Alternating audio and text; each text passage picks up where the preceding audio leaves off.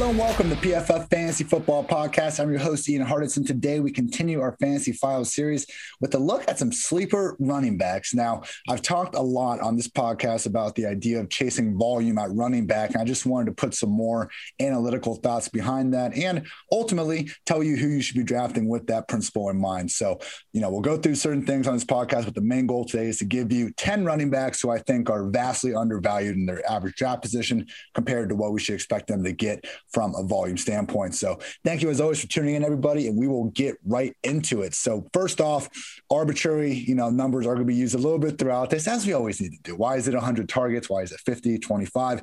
We always use these arbitrary numbers, but I'll attempt to put a little bit of substance behind them. So the three main groups of just touch categories I wanted to use to get a sample size of running backs to determine which of them have been, you know, busting with high touch usages have been 15 touches per game, 17 and a half per game, and 20 touches per game. Those give you season long totals of 240, 280, and 320. So with that in mind, I went back to over the last 10 years, 2011 to 2020, looked at every single running back to meet these criteria criterias and to see how they finished off on the season. Now, I understand there's some limitations here. You know, running backs can have real high touch counts for a couple weeks, then get hurt. They wouldn't end up in the study because they don't have the overall total numbers. We also have instances where, you know, someone's limping to 240 touches over 17 games. And they don't necessarily turn in that high of fantasy production because it was, you know, more of a factor of being on the field for 17 games, not necessarily them, you know, having this awesome gaudy per game average. But this is just, again, we can't predict injuries. We can't exactly predict when guys are going to be taken off the field for, uh, you know, just these random reasons. So with that in mind, we will just use this to not say that you need to just target every single guy we think gets 240 touches, although it's not a bad start. More so just to point out and prove that I'm not lying to you when I tell you how important volume is. So with that in mind, we've had, let's see, 42 touch, 42 running backs, excuse me, rack up at least 320 touches over the past 10 years. 98% of them finished as an RB1. Only one of them finished as an RB2 in the entire study. We got to 280 touches. 80% of them finished as an RB1, 19% as an RB2, just 1% as an RB3 or worse. And overall in the 240 touch group, again, a modest 15 touches per game, 64% finished as an RB1, 33% as an RB2, just 3% as an RB3. Now, this is full point per reception scoring. I'm sure you can imagine who some of these RB3 uh, candidates were that weren't able to crack the top 24, even with 240 plus touches. Just five of them over the past 10 years 2019, Sony Michel, 2019, Carlos Hyde, 2018, Peyton Barber, 2011, Willis McGahee, and 2011, Cedric Benson, RIP. Easy problem to spot with all these guys receptions. I mean, the totals in these, nobody had more than 20 receptions uh, among Michel, Hyde, Barber, McGahee, and Benson. So that's basically the thing. You need to have targets in order to thrive in full point per reception scoring. And it's arguably even more important than total touches. Like this was one of the wildest takeaways I had with this study. I just took the PPR rank and I took the correlation between every single PPR rank and every single running back's touches, targets, and rush attempts. And PPR rank was actually more correlated to targets than it was overall touches. Like that is just wild to me. It was, you know, in insignificant difference. Targets had a positive correlation of 0.63. Touches only, a, or excuse me, a negative correlations because one's going up, uh, one, the other one's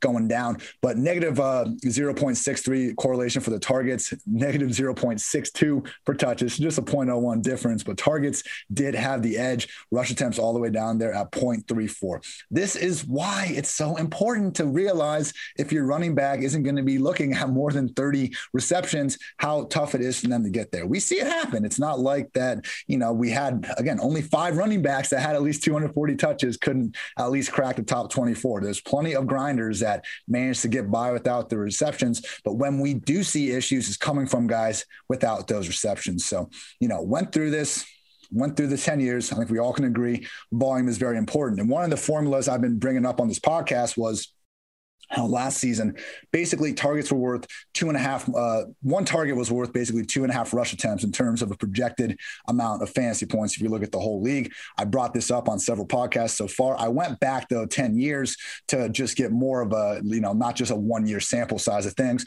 and it ended up being about the same basically closer to 2.7 so one target equal to about 2.7 rush attempts in terms of expected fantasy points. I used that equation applied it to our pff projections ahead of 2021 RB1 to basically get this expected projected fantasy of opportunity score. Took that rankings and compared to guys ADP. So essentially, what I'm comparing here, where are guys being drafted and where, from a pure projected expected opportunity standpoint, should they be going if we're only caring about volume?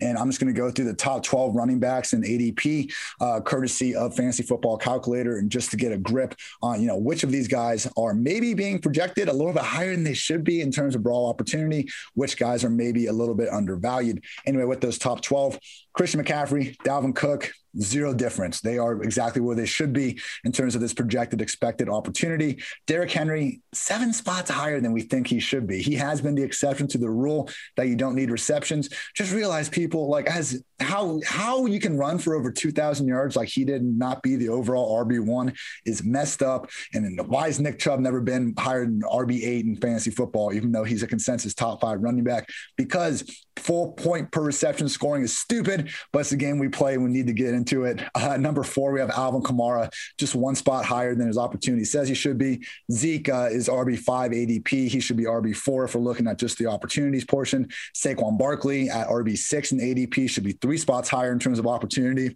Jonathan Taylor, like Derrick Henry, seven spots higher than arguably he should be uh, just based on ADP versus opportunity. Nick Chubb, 10 spots higher. Then we have Austin Ekeler, Aaron Jones, one spot behind. Cam Akers, one spot ahead. Najee Harris, four spots lower than he maybe should be if we're looking at raw opportunity. So the three big issues in there is I know I'm no, I talk fast to begin with, and we're going through a lot of names. So apologies uh, if I'm going a little quick there. But the three main guys that had any sort of significant uh, difference in their rankings Derrick Henry, Jonathan Taylor, Nick Chubb. And this is why we need to be cognizant of different league types because, you know, there's nothing wrong with these guys in even half point or standard leagues. Like, that's fine. If you're in a standard league, you shouldn't be paying as much attention to these sort of issues. But so many leagues now, DraftKings and just even more general, like just home leagues, I think are trending more and more towards full point per reception scoring as the base setting. And we're just not being quick enough, I think, to get around on the idea that these more early down grinder type backs, backs even if they can catch the ball, like I don't think there's anything wrong with Jonathan Taylor or Nick Chubb's pure hands or like their pass catching ability. It's just their raw number of targets aren't high enough to ha- give them the same sort of comfortable floor as someone else in these top 12. They can overcome this. Derrick Henry just did it last year. Jonathan Taylor, Nick Chubb largely just did it last year as well. Just when you start to look at the differences with some of these guys, hey, a new quarterback, perhaps, you know, CC Carson Wentz, a fellow backfield mate that isn't going away, CC Kareem Hunt, you know, just pure regression because how can you possibly be that freaking good two years in a row? Uh, CC Derrick Henry himself.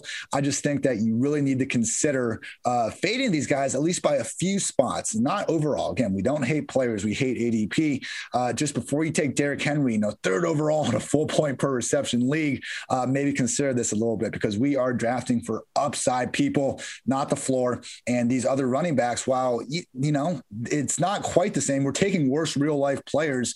I get it when we're passing on guys like Derrick Henry, uh, Nick Chubb, and Jonathan Taylor. When we're taking guys like Cam Akers, Austin Ekeler, Najee Harris over them, I understand these are worse real life players and it doesn't feel good. Just realize that pass game volume gives us such a nice floor. It's exactly the same reason why you can be, you know, someone like 2018, 2019 Josh Allen or 2020 Jalen Hurts or, you know, 2018 Lamar Jackson. You don't even need to be a good real life player to be a great fantasy player if you're getting mul- uh, multiple means of production, uh, you know, through two uh, different facets of the game. So moving on to some other players that we saw this extreme difference in, you know, just the idea that these guys are being ranked higher than they should be if we're just paying more attention to the opportunity side of things, J.K. Dobbins has a 10 rank difference where, hey, you know, he's already basically splitting work with Gus Edwards. We know Lamar Jackson does not like throwing to his RBs, and Lamar himself is going to be likely leading the way in rush attempts. Dobbins just averaged six yards per carry last year. You know, maybe he keeps on keeping on. He's going to need to to make up for this lack of overall volume.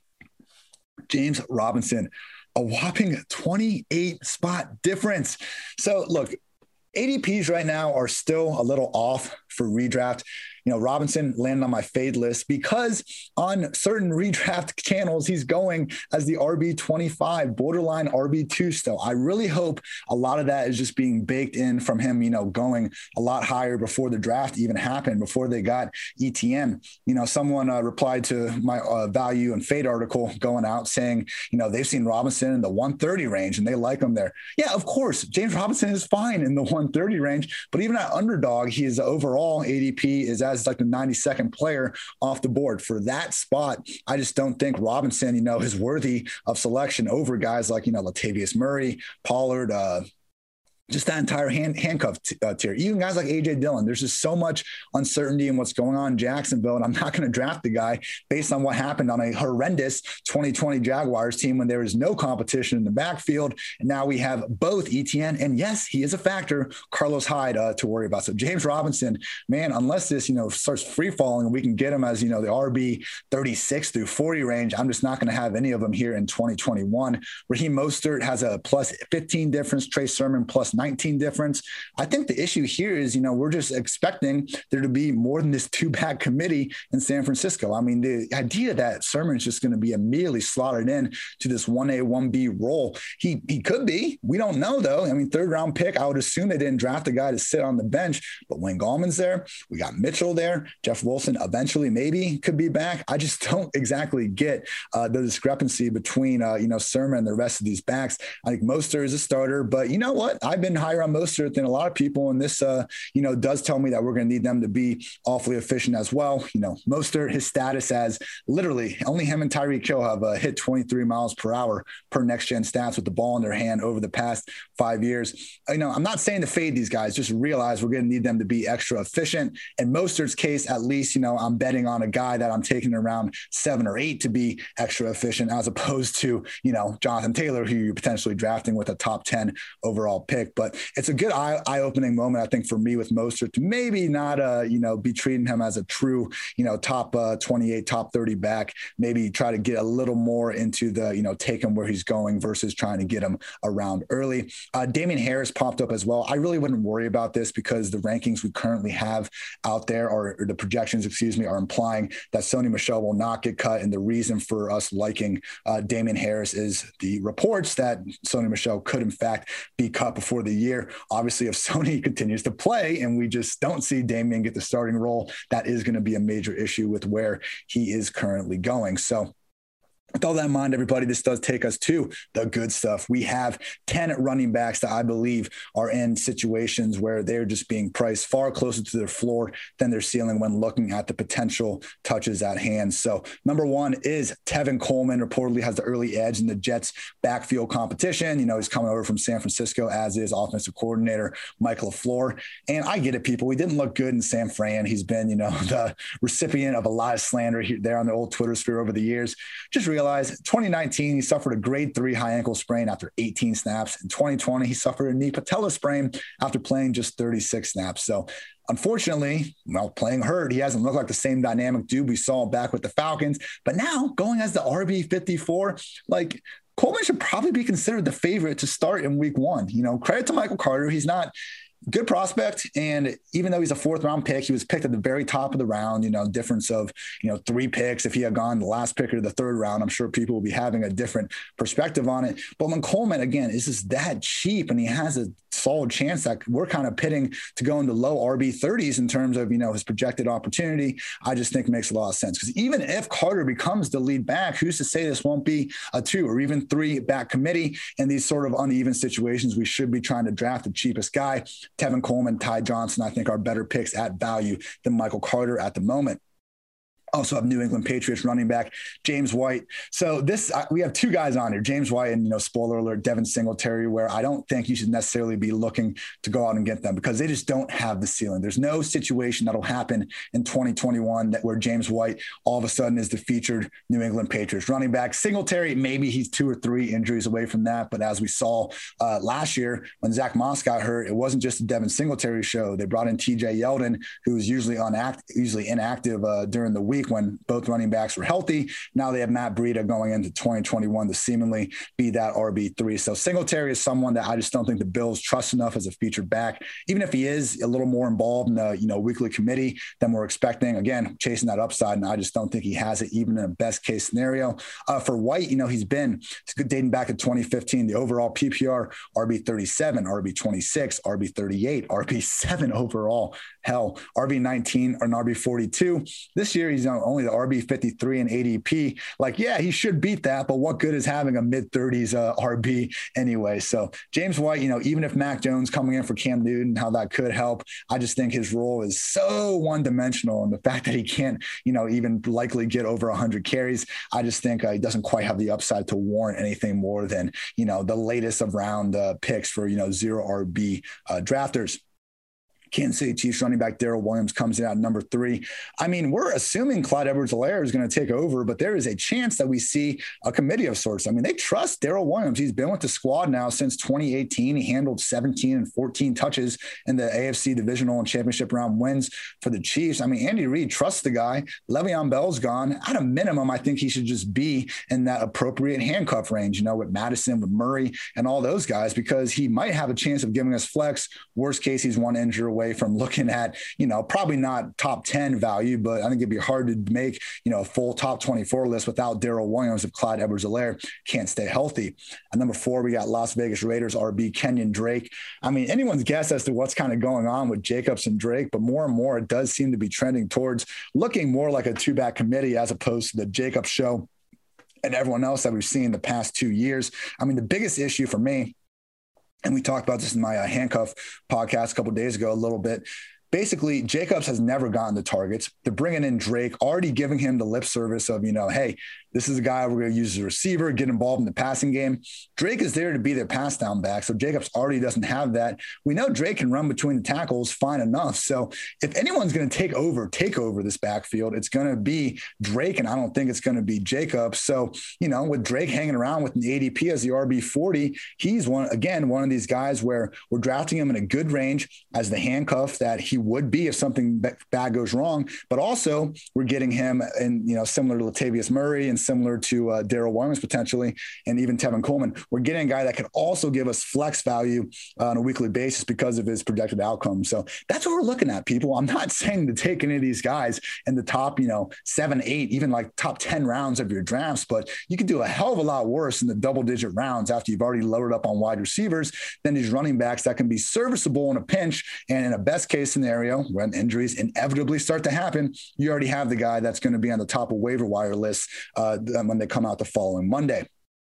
A couple more. We got two teammates here. Both Detroit Lions running backs cracked the list. Jamaal Williams. I think we all heard Anthony Lynn, you know, stating Jamaal Williams is his A back and calling you know Swift his B back. But Swift comes in as well, and that the large reason is because of his potential to just eat up targets. I mean, Swift in our PFF projections is one of just 10 running backs projected to clear 60 targets. And when we look at which one of those guys are also projected to clear 200 rush attempts, there are only seven running backs involved. So Swift, even again, he's the prime example of why we need to focus on receiving backs. Like Alvin, Alvin Kamara has never had 200 carries in the season. And I'm not saying Swift is going to be Alvin Kamara, this top five fantasy back, but if he can get around that 190, 200 rush attempt mark, which is reasonable with, you know, a poor man's version of Alvin Kamara's receiving role where he gets, you know, 60 receptions instead of 80, we're still looking at someone that's going to smash his current ADP as the RB19. So Swift, someone that I haven't been getting a ton of in fantasy drafts. You know, usually I'm trying to get two of those top 15 15 backs with Clyde Edwards-Helaire kind of being the uh, point where I'm starting to look at the wide receivers. But more and more, as people are just drafting wide receivers earlier and earlier in these drafts, you know, if Swift starts falling in the round, uh, you know, later parts of round three, how even round four potentially, that's when we will pounce everybody. And yeah, Jamaal Williams, just we got to start coming up with a name uh, for the yeah, if anyone can come up with a good name for this, let me know because we have the handcuff range in fantasy, but there's a difference in handcuffs. Not every handcuff is created equal. And I think the guys like Jamaal Williams, like Latavius Murray, like Kenyon Drake, the guys that can also give you flex service uh, are worth a little bit more. So I'll work on the name, uh, you know, but if anyone else got some suggestions, let me know because other guys, Alexander Mattison, Tony Pollard, like they are true darts that might give you nothing throughout the year. Not saying they aren't valuable. They could be more valuable than all the other handcuffs if things go their way. But they're also the most likely scenario for them is that they sit on the bench more weeks than not final three running backs people. Atlanta Falcons running back Mike Davis, you know, wrote an article on him earlier this offseason calling him fantasy's cheapest three down running back. Like some people just refuse to give him credit. I, I don't know if it's the them just being mad about McCaffrey getting injured last year or what. But I mean, last year, Davis forced more missed tackles per rush than every running back other than Nick Chubb. He averaged more yards per carry than McCaffrey, and he also tallied the same amount of yards after contact per rush as Alvin Kamara and Jonathan Taylor. I mean, if the Falcons have brought in tougher competition other than, you know, undrafted rookie Javian Hawkins, who I think is too small to handle a three down load anyway. I love Cordarrelle Patterson more than just about anybody, but people, he is not going to be a legit competition for, you know, normal early down or even pass down uh, running back uh, snaps. I just think at this point in his career, he's much more of a gadget. Maybe, I hope I'm wrong. I really hope I'm wrong. And Cordarrelle has like 400 touches this year. Just don't exactly see it happening. And with that in mind, we got the reigning art PPR RB12 going to a Falcons offense that, I mean, enabled Todd Gurley's corpse to some pretty solid production in the first half of last season before the wheels truly fell off. So I don't know how pretty this Falcons offense will be next year, but if we're assuming they're not going to have, you know, falling off a complete cliff without Julio Jones and still be at least a middling offense. Their number one RB, who they've consistently, and Arthur Smith certainly has experience with this, going back to Tennessee, uh, they have featured as more of a bell cow back than I think other offenses. Final two, uh, Cincinnati Bengals running back Joe Mixon cracks the list. I mean, just stop, please, people, with this slander. We've gotten better throughout the offseason. I mean, look, ultimately, the Bengals gave Mixon a four year, $48 million contract extension last August. Giovani Bernard, the one guy that was always standing in between Mixon and a three down role, is gone. And we now have the you know best offensive line quarterback of Mixon's career. You know, Brian Callahan, the OC, has gone on record stating he doesn't want Mixon to leave the field. I mean, he was the overall PPR RB10 and RB13 in 2018 2019 last year before before the injury. He was the RB 10 in PPR points per game. Mixon, while he's not someone I'm telling you to draft like fifth or sixth overall, I do certainly think he is in that top tier of 10 to 15 running backs that you should be looking to get in the first couple rounds of fantasy drafts before starting to attack wide receiver and tight end. Finally, we have mentioned him before, but New Orleans Saints running back Latavius Murray.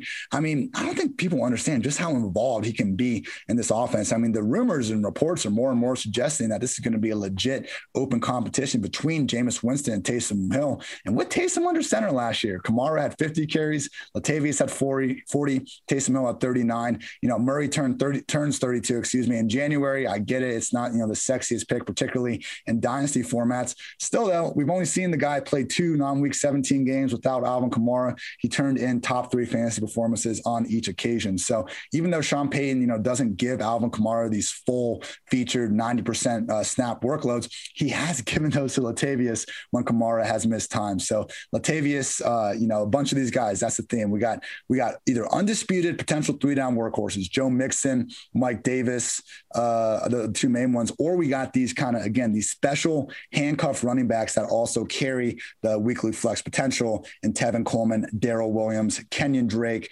Jamaal Williams, uh, D'Andre Swift. I guess. I mean, he's just kind of an enigma the way he's potentially going to be used this year. And of course, Latavius Murray. So those are some running backs that I think at cost are really good values based on their projected opportunity. That's going to do it, everybody. Thank you, as always, for tuning in the PFF Fantasy Football Podcast. New episodes every single day throughout the summer. Just trying to get you all in a position to win your fantasy football leagues. That's all. I have no ulterior, ulterior, what's the word? Ulterior motives no other motives than for you all to win. I w- do need to get some ads though, so I don't get yelled at by my bosses. Fantasy football season is here. We are now offering 40% off any PFF subscription to all first time subscribers with promo code SAVE40. Get access to PFF's fantasy football draft guide complete with our player rankings and projections, college football preview magazine, first edition of the 2022 NFL draft guide, and all of PFF's locked article content. Again, that's promo code SAVE40 for 40% off any PFF subscription. Get access to all of PFF's fantasy tools for $5.99. Also, I'll give a shout out to our guys, Fantrax, because they're our friends at Fantrax. Fantrax is NFL fantasy football league manager is the most customizable, easy to use, and feature rich platform in the entire industry. PFF is gearing up to play our leagues on Fantrax this season. I mean, people, we got multi team trades, player salary and contract options, bonus points for touchdowns of different yardage. I love these leagues and shout out to Sleeper as well, who's done some work with us. I love these leagues that make, you know, customizable options possible and they give us a chance to improve on fantasy football. So if you're like me, you don't like full point per reception scoring, you can change it. And if you want to get really funky with salary and contract options, you can do that too, whichever league you're in. And you can customize it exactly the way you want. If you're coming from another site, that is no problem. Fantrax can import any of your current leagues. So sign up and play now at fantrax.com slash PFF and actually get a chance to win an autographed jersey from Josh Allen. You hear that, people? Get a chance to win an autographed jersey from the arguable GOAT, not the actual GOAT, but you can imagine. Josh Allen just got to sign up now and play now at fantrax.com slash PFF. That's fantrax.com slash PFF, the home of fantasy sports. That's going to wrap up this edition of PFF Fantasy Football Podcast. Thank you as always for listening. I'm Ian Hartitz, and until next time, take care, everybody.